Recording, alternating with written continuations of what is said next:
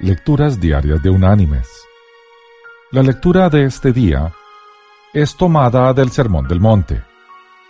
Allí en el Evangelio de Mateo, en el capítulo 6, vamos a leer desde el versículo 12 hasta el versículo 15, donde el Señor nos dice, Perdónanos nuestras deudas, como también nosotros perdonamos a nuestros deudores.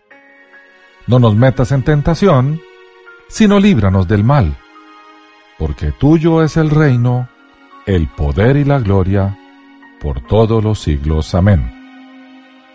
Por tanto, si perdonáis a los hombres sus ofensas, os perdonará también a vosotros vuestro Padre Celestial.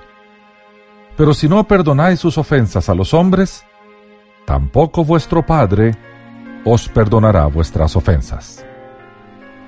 Y la reflexión de hoy se llama La camisa. Paco, de ocho años, entró en su casa después de clase, pisoteando fuerte. Su padre, que se dirigía al fondo de la casa, al verlo entrar lo llamó para hablar. Paco lo acompañó desconfiado. Antes que su padre dijera algo, Paco expresó irritado. Padre, estoy con muchísima rabia. Joaquín no podría haberme hecho lo que hizo. Su padre, un hombre sencillo pero sabio, escuchaba a su hijo mientras ese seguía con su reclamo. Joaquín me humilló delante de mis amigos. Me gustaría que le pase algo malo. El padre escuchó todo callado mientras caminaba buscando una bolsa de carbón. Llevó la bolsa hasta el fondo y le dijo a Paco, Hijo, quiero hacerte una propuesta. Imaginemos que aquella camisa blanca que está en el tendedero es tu amigo Joaquín, y que cada trozo de carbón es un pensamiento malo que tú le envías. Quiero que tires todo ese carbón en la camisa hasta el último trozo. Y dentro de un rato, vuelvo para ver cómo quedó. Al niño le pareció un divertido juego y de inmediato procedió de acuerdo a las instrucciones de su padre. La camisa estaba colgada lejos y solamente algunos trozos acertaron al blanco. No era tarea fácil. El carbón era liviano y la camisa estaba lejos.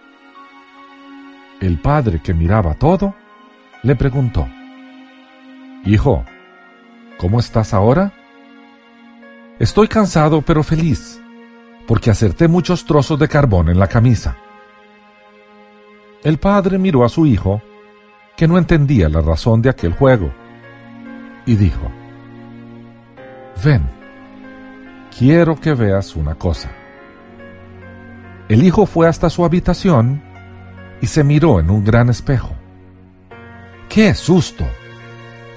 Paco solo conseguía ver sus dientes y ojos. Estaba totalmente sucio de polvo de carbón. Su padre entonces le dijo, Viste que la camisa casi no se ensució, pero fíjate en ti mismo, estás más sucio que la camisa a la cual le tiraste el carbón. Eso, mi querido hijo, es lo que sucede cuando le deseas el mal a alguien. Tus pensamientos te ensucian más a ti que a él. Mis queridos hermanos y amigos, de una forma u otra, todos nosotros hemos sido lastimados por alguien. En algunas ocasiones han sido nuestros propios padres en otras algún hermano y en otra amigos que considerábamos íntimos, o en otras personas que han competido contra nosotros por una posición de privilegio, ya sea en el trabajo o en los deportes. Ese dolor usualmente se ha transformado en rencor y deseo de venganza. Es curioso, tanto el rencor como el deseo de venganza ensucian y lastiman a quien lo siente. y no le hace absolutamente nada al transgresor. El único afectado, que entre otras cosas pierde su paz, es aquel quien se deja dominar por esas emociones malsanas. Es más fácil y más agradable perdonar. Así nos libramos del veneno del rencor, recuperamos nuestra paz y glorificamos a nuestro Padre que está en los cielos. Que Dios te bendiga.